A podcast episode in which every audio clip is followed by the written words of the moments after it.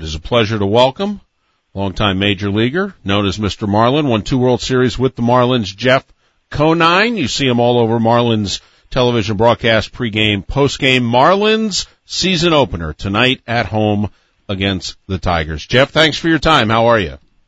I'm doing well. It's opening day. How could you not be well, right? Yes. Yes. Did you get, uh, were you nervous on opening day, even late in your career? Did it have a playoff feel to it today? I was nervous driving into the ballpark today. Today? Yeah, I'm here at the ballpark. I'm doing pregame show, and I mean, I've been retired eight years, and uh, I still get butterflies about opening day. This is a, you know, it's a big day, and uh, if you don't get butterflies as a player, I think there's something wrong with you. I'm curious, and I don't want to take anything away from opening day tonight with the Marlins and what they did on Sunday, but uh, my co-host and I here had a healthy argument last week. He was not very happy of the three games on Sunday, thinks opening day should be Monday. As someone who played the game, has been around the game as long as you have, Jeff, your thoughts on what opening day turning into opening days has become? Uh, yeah, I was talking, I had a conversation uh, yesterday about this with someone and, uh, it used to be Cincinnati Reds opened up every season and that was the first game of the season and, uh, that was the tradition and, uh, since then I think, you know, it's, it's gotten away from that a little bit, which, um, you know, you gotta move with the times and, uh, obviously tons of games on opening day now. Well, in the Marlins opener tonight against the Tigers, a new manager for the Marlins, new hitting coach, but also uh, some new players and hopefully, hopefully for the Marlins, a healthy season. Cause Jeff, when you look at this team, knock on wood, if their key guys can stay healthy, this looks like a salty team for the Mets and the Nats in that division, doesn't it? Yeah, it really does, and uh, you know that's that's the nature of a baseball season. You got uh, 162 games in a, in a year. Uh, health is going to play a huge role um, in your success, and uh, unfortunately, the last couple of years we have not been very healthy, and uh, thus we have not done very well in the standings. But like you said, we keep everybody on the field this year. Uh, I think we got a good chance to to make some noise.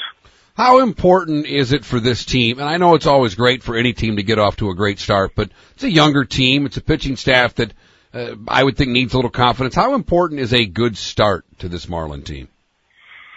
Uh, I think it's very important. Um, you know, uh, we had a good uh, spring training and we ended up well uh, as far as that's concerned. Everybody's healthy right now, and uh, to get off on a good note and uh, hit the ground running, so to speak, uh, will be big for this team and big for their confidence. How much did you find over the years you felt you could get a read from in March? You know, I mean, because I'm guessing and please correct me if I'm wrong, that early in your career, you know, you're feeling good all the time. We're going to be good. We're going to be good. But maybe later on in your career when you know what it takes to win and the ingredients and all that, did you feel like you could get a genuine read about a ball club, good, bad, or indifferent, in March?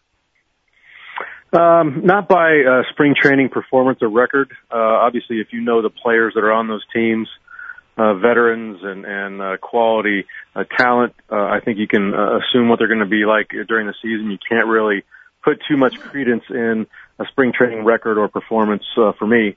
Um, you know, you look at a lot of times the teams that have the best records in spring training will be second or, or, or last place, uh, second to last or last place in their divisions come the season. So uh, I don't put a whole lot of credence into a win-loss record in spring training. Is there a what would be the key factor to this team? Is, is there, and I know there's a lot of elements that come to a winning season, but are there, are there a couple of key things that have to happen for this team to have success this year? Well, I think, uh, you know, we would, uh, probably say we're not as deep as we would like to be at this point, and, uh, the, the players that have, uh, come up, uh, that are the fringe players that have made the club, uh, coming out of spring training, those are the guys that, uh, you're going to rely on to come up with big seasons. Uh, I think you can rely on, Giancarlo Stanton and, and Jose Fernandez and uh, you know the uh, up the middle guys, Dee Gordon and, and uh, Christian Yelich are all going to be solid guys regardless. You need those uh, players that support them to have good seasons, and uh, I think that's uh, going to be a big part of our success. Talking with Jeff Conine, broadcasts Marlins games pre and post Marlins tonight, season opener at home against the Tigers. The Mattingly, Bonds, and the rest of the coaching staff effect. What do you think that it will be?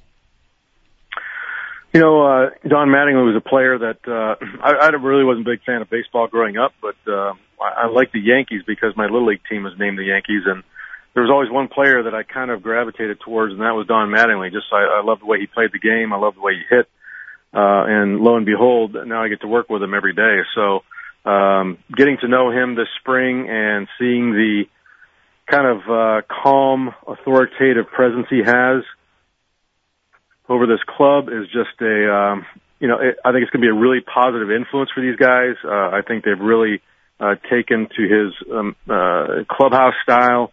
I think they all respect him, obviously.